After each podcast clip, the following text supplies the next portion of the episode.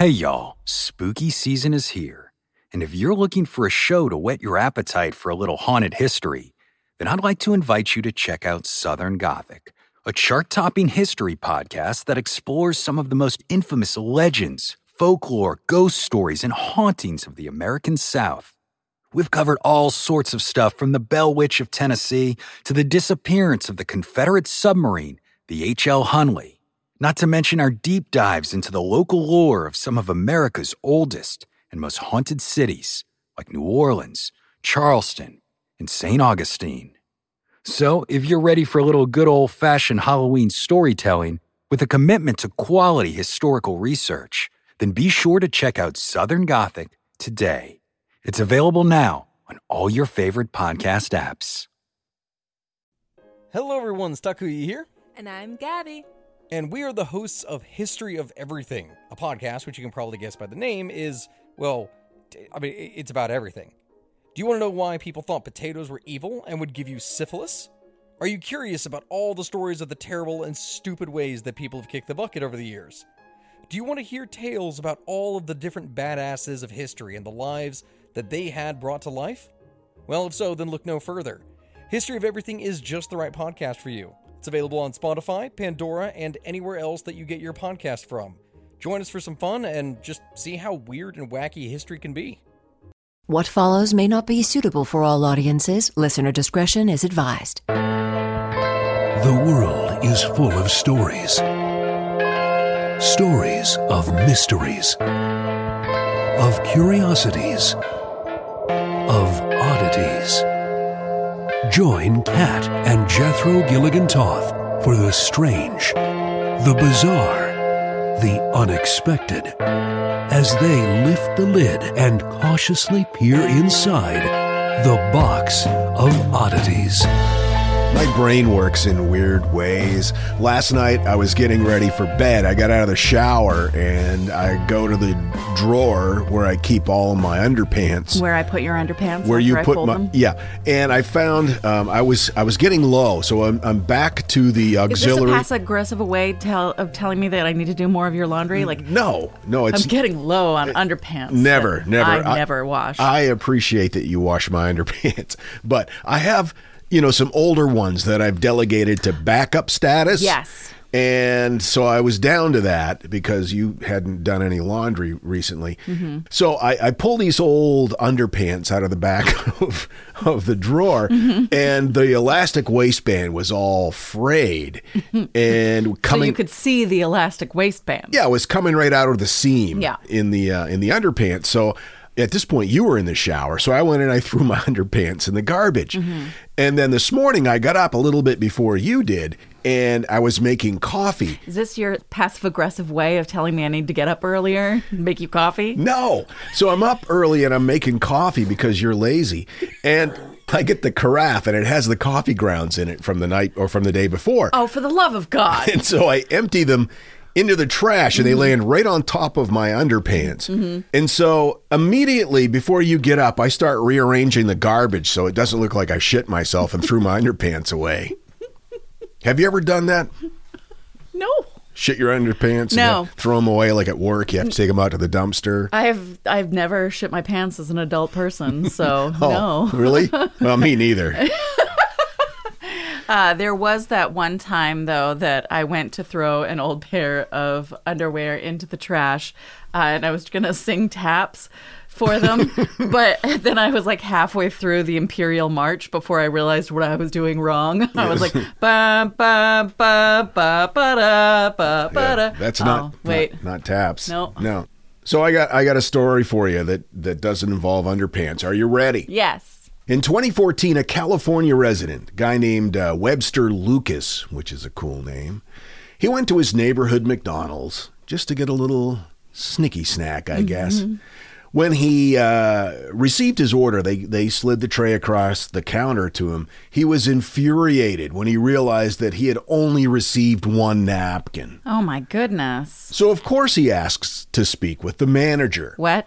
And he got into an argument that was described by witnesses as, quote, potentially racially charged. Oh, jeez. Uh, the manager tried to calm Lucas down over his napkin rage, but uh, in fact, he offered him some free burgers. Well, I'm sorry. Was he not offered more napkins? Yeah, I guess he was, but that wasn't good enough. Oh. So he wanted something else. He offered him free burgers, and that wasn't good enough.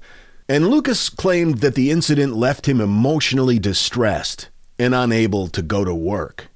So he filed a lawsuit. He decided the best response would be to sue McDonald's for $1.5 million. I'm s- I'm so confused right now at this at this very moment. I don't even know. I don't even have questions to ask because I It's I all one don't big. understand. Yeah. What? Okay, so basically he gets one napkin and he gets angry and he doesn't get the result that he wants and I don't even know what that was. Had he heard about like the the chick who sued McDonald's over It- the hot coffee could have and been. maybe was looking Yeah. for some sort of Yeah, could have been. I days mean, that, off from work? that was 1994 when that happened, Uh-huh. and uh, this was 2014. So yeah, he he may have. I'm sure everybody's heard that story. So he gets one napkin, and and because of that, he says he was under duress, emotional duress, and sued the company for 1.5 million dollars. This is the beginning of what became known as Napkin Gate. by who calls it napkin gate? Oh, probably the media. Y'all, we can't just put gate after anything and say that's a thing. It's always gate. The thing is, Lucas apparently had taken on fast food corporations in the past. Gasp. Are you telling me he's a con man? NBC News in Los Angeles said that before he filed this $1.5 million lawsuit against McDonald's, he had also filed two against Jack in the Box restaurants. Neither of those cases ended up with him receiving any compensation. They were thrown out as frivolous. Uh, Lucas is what is called a vexatious litigant, which is a fancy term for people who file frivolous lawsuits and claims. There should be a law. Well, there is. Oh, there should be a better enforced law. when he filed the McDonald's lawsuit, Lucas was not on California's vexatious litigant list.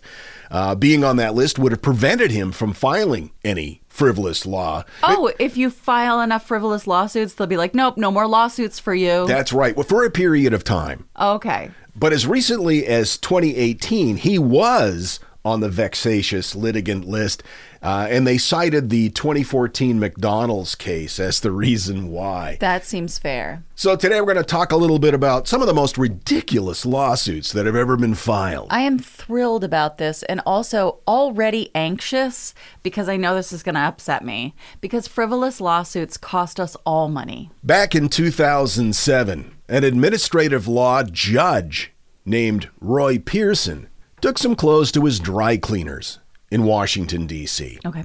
So he goes back a few days later to pick up his laundry. He gets back to his house and he discovers that he's missing a pair of pants. So he goes back to the dry cleaners to complain. The dry cleaner said, apologized and looked around and found his pants. But Pearson said, Those aren't my pants. And he demanded a $1,000 for a new suit. Oh, okay. Were they really not his pants or do we not know the answer to that? We do not know the answer to this. The dry cleaner said no, you know, he declined to give him the thousand dollars. So this guy's a judge, right? He files a lawsuit against custom cleaners. Hmm. For losing his pants, he sued custom cleaners for $67 million. Eventually, that demand was denied, uh, so he dropped the amount to what he considered a more reasonable $54 million.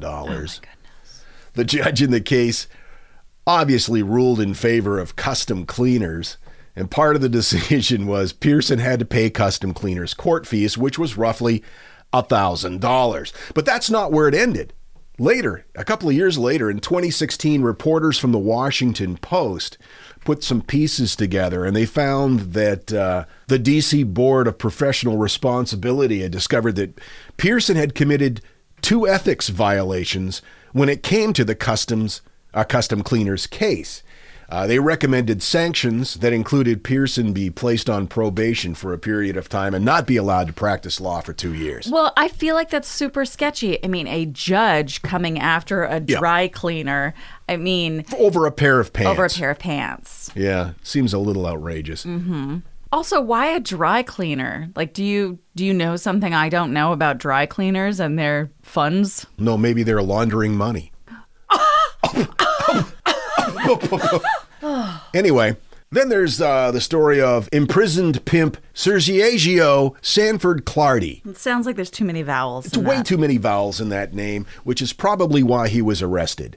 Well, that and the fact that he was a pimp, and uh, he was convicted in 2004 uh, for not only that, but also an altercation uh, with a sex worker customer. Apparently, the customer tried to essentially dine and dash. In other words, flee the motel without paying the agreed upon fee. Mm-hmm. So Clardy chased this person down, threw him to the ground, and stomped on his face. She just stomped on the face of this Portland, Oregon man. Clardy decided that his best course of action, because he was convicted for this, his best course of action was to file a lawsuit from his prison cell against Nike for $1 million, claiming that his Air Jordan sneakers should have come with a warning that they could be used as a dangerous weapon. Oh. he, yeah. he had to be told by a shoe company not to stomp on someone's Yeah, face. that's that's essentially his claim. Now, as you can imagine, Clardy considered himself a brilliant legal mind. So he decides to serve as his own litigation attorney. yeah, that's a good sign. he appeared uh, by live video feed from where he was incarcerated. Uh, Nike's lawyer spoke for less than 90 seconds. And then Clardy just rambled on and on, and sometimes he talked about the case. But more often than not, no. He just rambled about stuff. This represented most of the time of the hearing. As I'm sure you probably figured out by now, he failed to prove his case and it was promptly dismissed. Mm-hmm. Then there was this guy named Austin Aikman. In 2005, he was watching the NBC TV uh, show Fear Factor. With Joe Rogan? Yeah. And there was one particular segment where contestants uh, had to uh, eat dead rats that had been mixed up in a blender. They put a bunch of rats, dead rats, in a blender. And anyway, Where did they get the rats? oh, I'm probably just in the street somewhere. He claimed that he felt this stunt went too far, but was unable to turn the television off fast enough. He claimed it caused him to vomit uncontrollably. He became disoriented and he jumped out of his chair and ran into a door. So he sued NBC for $2.5 million. Oh, my. The lawsuit, of course, was quickly dismissed in U.S. District Court by Judge Leslie Wells, who then warned him about filing an appeal. No, don't do that. That would be a mistake. Mm. It's one of my favorite things in life when someone that I think uh, has outrageous entitlement mm. and creates this false reality, and then a judge tells them, "No, no, shush, shush, shush, eh, shush. Eh, eh. no more of that. You just you're gonna have to stop doing that." Well, I think you, you would agree with me that you would be hard pressed to find a person who gets more angry at the GPS than I do. Even that being said, I can't get on board with Lauren Rosenberg, who in 2011 was using Google Maps, the Google Map tool, to help direct her to her destination. She she had a walking route that she had mm-hmm. punched in, and so she's walking and following Google's instructions. And the search engine's map tool instructed her to walk across a rural highway. And instead of taking a safer route, she just followed the walking instructions right out onto the highway and got hit by a car. So she sued Google for negligent failure to warn and defective design, and also for good measure, uh, sued the driver of the car that hit her. Ac- According to Yahoo News, the district judge, by the way, Yahoo News just doesn't have a credible ring. Yahoo News uh, said the district judge. All a bunch of yahoos over there. District judge uh, granted Google's request to dismiss Rosenberg's claim. The judge found that there was, quote, no special fiduciary or contractual relationship between the parties that would give rise to a duty of protection. In addition, he noted, the route that uh, Google Maps suggested wasn't particularly dangerous. And maybe if she had, you know, I don't know, looked up from her phone, she would have seen the oncoming sedan. Then there's Robert Bratton. There's probably fewer people who have ever breathed air that love Reese's Pieces and Whoppers as much as Robert Bratton of Missouri. Whoppers, the, The candy. candy, yeah, Okay. you know, the it comes and looks look like a milk container. The malt Yeah, malt ball. I've never been a fan of them. I don't like malted milk chocolate. But anyway, he filed a lawsuit claiming that Hershey Chocolate Company was selling only partially full bags of Whoppers and uh, Reese's Pieces, and they were doing it intentionally to rip him off. Sure. So in May of 2017, he filed a $5 million class action lawsuit. However, on February 16th of 2018, his case was thrown out. The judge says that Bratton wasn't really harmed because even though he realized the packages of uh, Whoppers and Reese's Pieces weren't full, he continued to buy them. Right. And boy, did he. The uh, defense proved that over the course of a decade, he had bought over 600 bags of Reese's Pieces Wow. and Whoppers. So, you know, he should have known better, is what they were saying. That's a lot of candy. That's almost as much as the candy that you ordered, What? No. the M&Ms. She ordered from the M&Ms website every flavor of M&Ms that was available. It's for science. Yeah, she wants to do a TikTok video where we compare the different types of uh, flavors that M&Ms offer us. I've never tried the peanut butter ones. They look pretty good, um, but I, I'm gonna I'm gonna pass on shrimp tails. I don't think that that's something that I really want to try. All right. And finally, this is a more recent case. This was uh, mm, uh, 2017 plaintiffs filed a class class action lawsuit against Home Depot because they were selling um, four by four pieces of lumber. Oh, let me guess. Not four by four. No, they were three three point five by three point five. Wait, isn't that kind of standard though? It is standard. It's like when you buy a two by four. When I first got interested in woodworking, I just assumed two by fours were two by fours. Boy, did my bookcase look like ass. Home Depot and other lumber suppliers uh, have explained that 4x4 is just the name of the board, as the industry standard dimensions are 3.5 by 3.5. However, the plaintiffs sought more than $5 million in damages.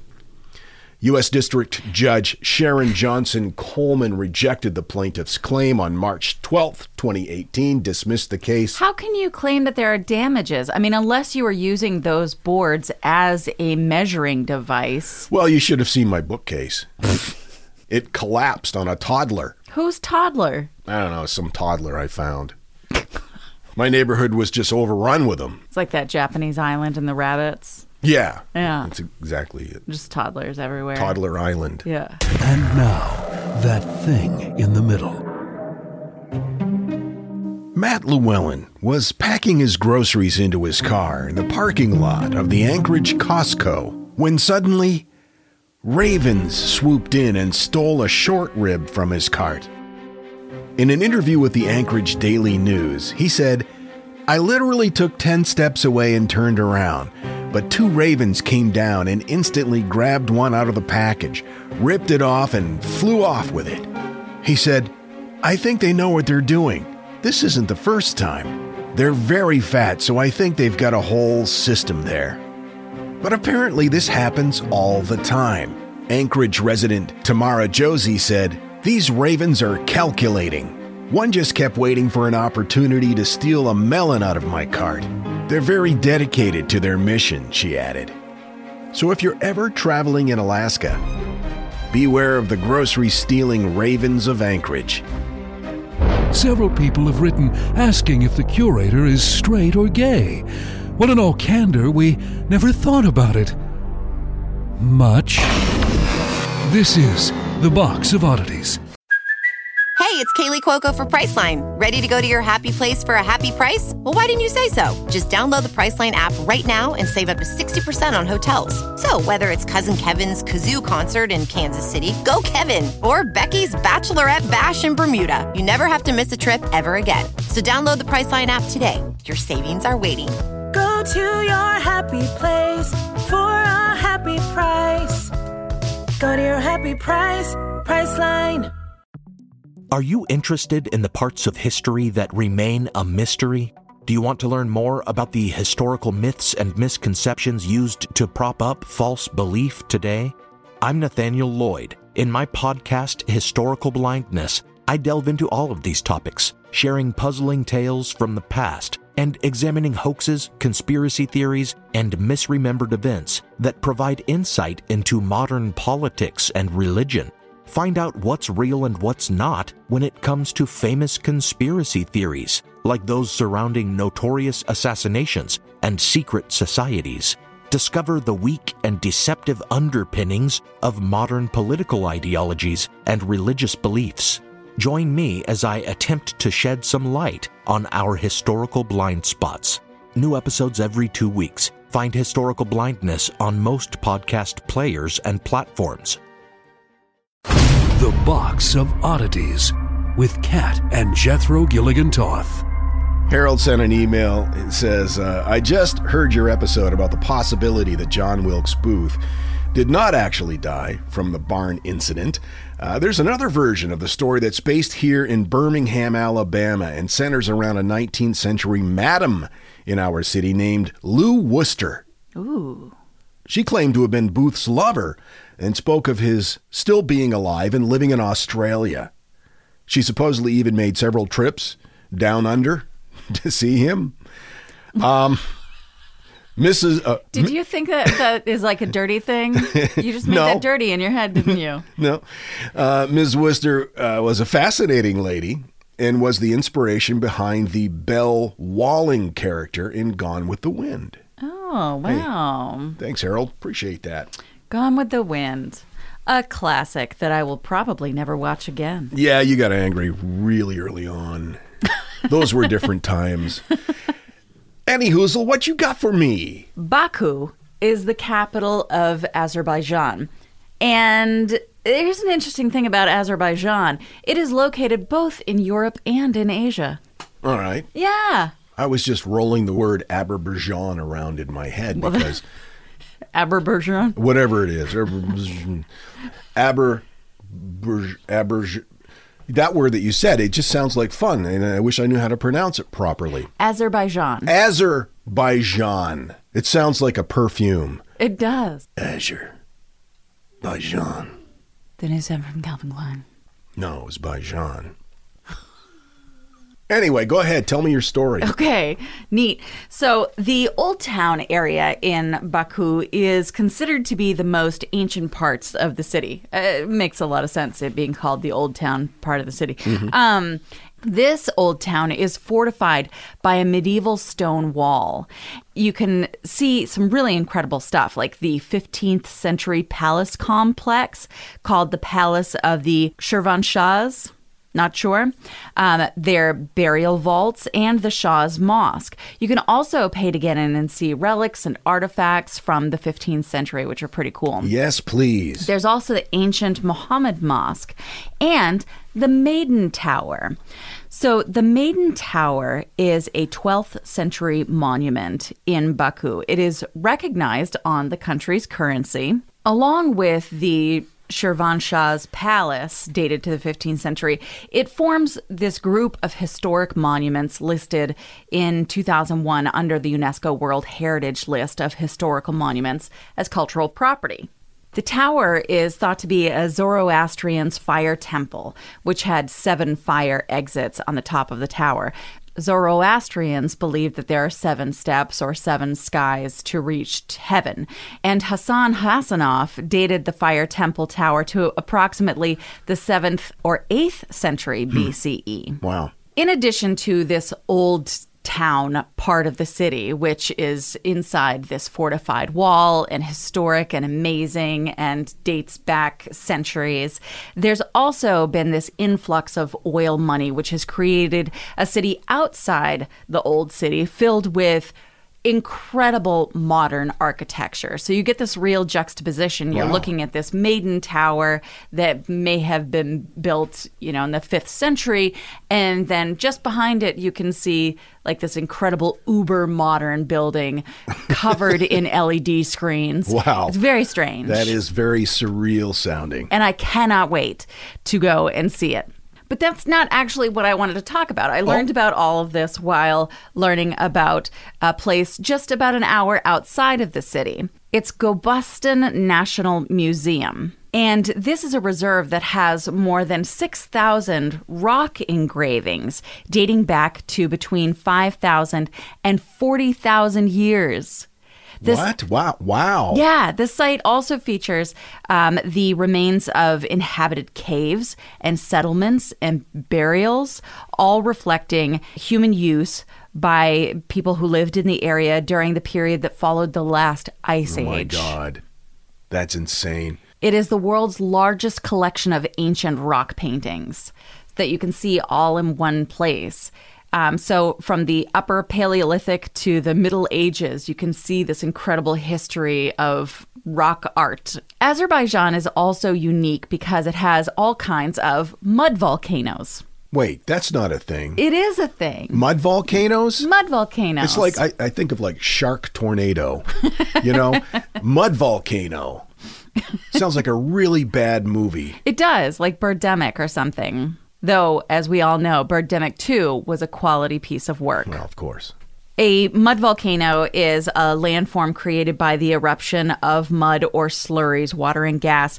Mud volcanoes are kind of falsely named because they're not really volcanoes, obviously. Um, they don't, they aren't driven by magma or anything like that. It's it's really just mud and earth that is being pushed up through the ground and it's created these kinds of towers that continually push out this mud bubble. So they call it a mud volcano, but it's not a volcano. It's not a volcano. I'm suing. Yes, act, that's that's fair. Sixty-seven billion dollars. You've been misled, obviously. Yes, I have. We're all very upset about it. I've it. suffered trauma because of that, and I can't work now. In Azerbaijan, there are about 300 mud volcanoes, and about 30% of the world's total mud volcanoes are in Azerbaijan. And that's why most people who visit Azerbaijan are visiting, hmm. which is amazing that that many people are like, yes, I want to go see mud popping up out. and, you know, I don't blame them Yeah. because I really do too. The thing that I really want to see, though, is nearby. It's called Yanardag. That translates roughly to Burning Mountain.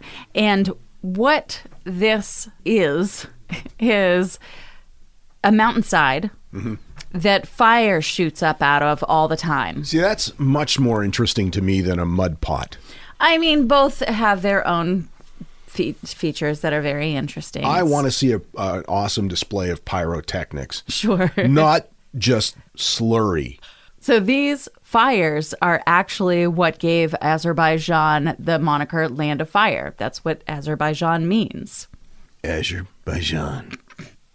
So there's a surplus of natural gas under this part of the region, and it shoots up out of the sandstone, which is very thin and sh- like um, layery. What's the term that I'm looking for? It's like Sedimentary. It's like a sure. And so when the natural gas comes up out of this thin, cracky rock side, oh, look at that! It's made of fire now, and so it's just a it's just a mountainside that's covered in fire all the time. It was noted in the 13th century when Marco Polo visited the then Persian city of Baku, and he mentioned the numerous mysterious flames that could be found just all over the region, just coming from the ground So it's been burning forever. forever. Wow. There is a really weird local folklore that says that the fire started in the 1950s when a farmer flicked a cigarette. um, but that doesn't really make any sense considering Marco Polo. Marco Polo. But one of the most dramatic examples of this is a 10 meter long wall of fire. It's like, uh, I looked it up, 32 feet ish. And uh, some of the fires will shoot up to about nine and a half feet in the air and just burns constantly. Fire shooting from the ground all the time. And it's not like the mud volcanoes where it's kind of like blah, blah, blah, blah, blah, blah, blah, blah. It's just shooting fire all the time, just like a flamethrower, but from the ground. That's a lawsuit waiting to happen. Who are you going to sue? I don't know. I The don't- ground? The the porous sandstone? I'm, I'm suing the porous sandstone because it burned my pants. Plaintiff versus porous sandstone. So when I saw that there was this place called Yanar Dag and it's basically a mountainside shooting fire out of it, I hmm. thought I need to go there. So I looked it up and then I found oh oh it's near those mud volcanoes. Mm. And then I was like, oh, it's about outside of that city where there's these incredible buildings that you have to see. And So your your topic is really a, a classic example of the completion backwards principle. or rabbit hole Hmm. for real. Either way, we have to go to uh, Baku in Azerbaijan. Uh, thank you very much. Enjoy your day. I'm totally down for a fire mountain. Yes. Oh yeah. Right? I'm I'm there for that. Absolutely. How close can you get? Do you know? Well, I mean, fire's pretty hot. Well, sure. No, I've heard, but um, I'm wondering. You know, do they have tours up to a certain point, or are you just left to yourself and you know wander about until you burn? Well, there are tours, yes, but it doesn't look that. It's hard to tell. Um, here in this photo, you can see there's no barrier. Oh my God! It's just there's some benches that you can warm your backside Bring some marshmallows near the Make some s'mores. the ground fire. My God. So does it flare up or does it does it just stay that same size all the time? Oh, I mean, there are variations. I mean, it's gas emitting Mhm. from the ground, so naturally there will be like some Yeah. some of that and some. But they but they Um, thought it was necessary to put benches like 10 feet from it. Yeah. Okay. Here you can see that some people have set up some plastic chairs nearby. That's not a great idea. Those it's plastic lawn furniture. it just makes me think of like when I was young and I would back up as close to the wood stove as I could get, and then my nightgown would light on fire. Oh, sure. Those were great times. she tells that story uh, every Christmas. It's kind of a family tradition here. Yeah. All my flannel nightgowns had burn marks on the ass. On the ass. Yep. Hey guys, listen, uh, we are just now starting to outline our next live looped show. It's going to be on the 6th of June, and we alluded to it a little bit earlier about what we were thinking about doing, and we've got it, uh, I think, logistically cleared. Uh, we're, we're going to let you choose our next tattoo, and then we're going to get it live while we're uh, telling the stories. Right. So We'll have a few options for you to choose from uh, as far as tattoos go. Uh, because I don't trust people, and so yeah, I don't want a pork taint uh, tattoo. Although now that I think about it, That could be hmm. kind of fun. Yeah. Yeah. But uh, yeah, we'll let you decide uh, what JG gets and then uh, what I get, and it'll be a lot of fun. And in the meantime, uh, we're going to share some fun tattoo stuff. And I have no idea what my topic's going to be yet, but I think it's going to be fun. Again, that's coming up on June 6th. We'll let you guys know when the tickets go on sale. And you'll get to meet my friend Autumn. Oh, I hope it wasn't too presumptuous calling her my friend. And you'll get to meet my tattoo artist, Autumn, who I like very much. She's uh, quite talented, quite an artist. She is. Annie Hoozle, we'll see you next time. Until then, keep flying that freak flag. Fly it proudly, you beautiful freak. And so, let it be known that the box of oddities belongs to you, and its fate is in your hands. Therefore, it's been requested by those to whom I report to beseech you for assistance. We ask but one thing of you to provide a five star rating and a positive review. True, that is two things. However, tis merely a five star rating and a positive review. Also, subscribe to us. Okay, so three things is all we ask. Three things and three things only. Henceforth, the Box of Oddities commits to the telling of stories. Stories of the strange, the bizarre, the unexpected. Copyright 2021, all rights reserved.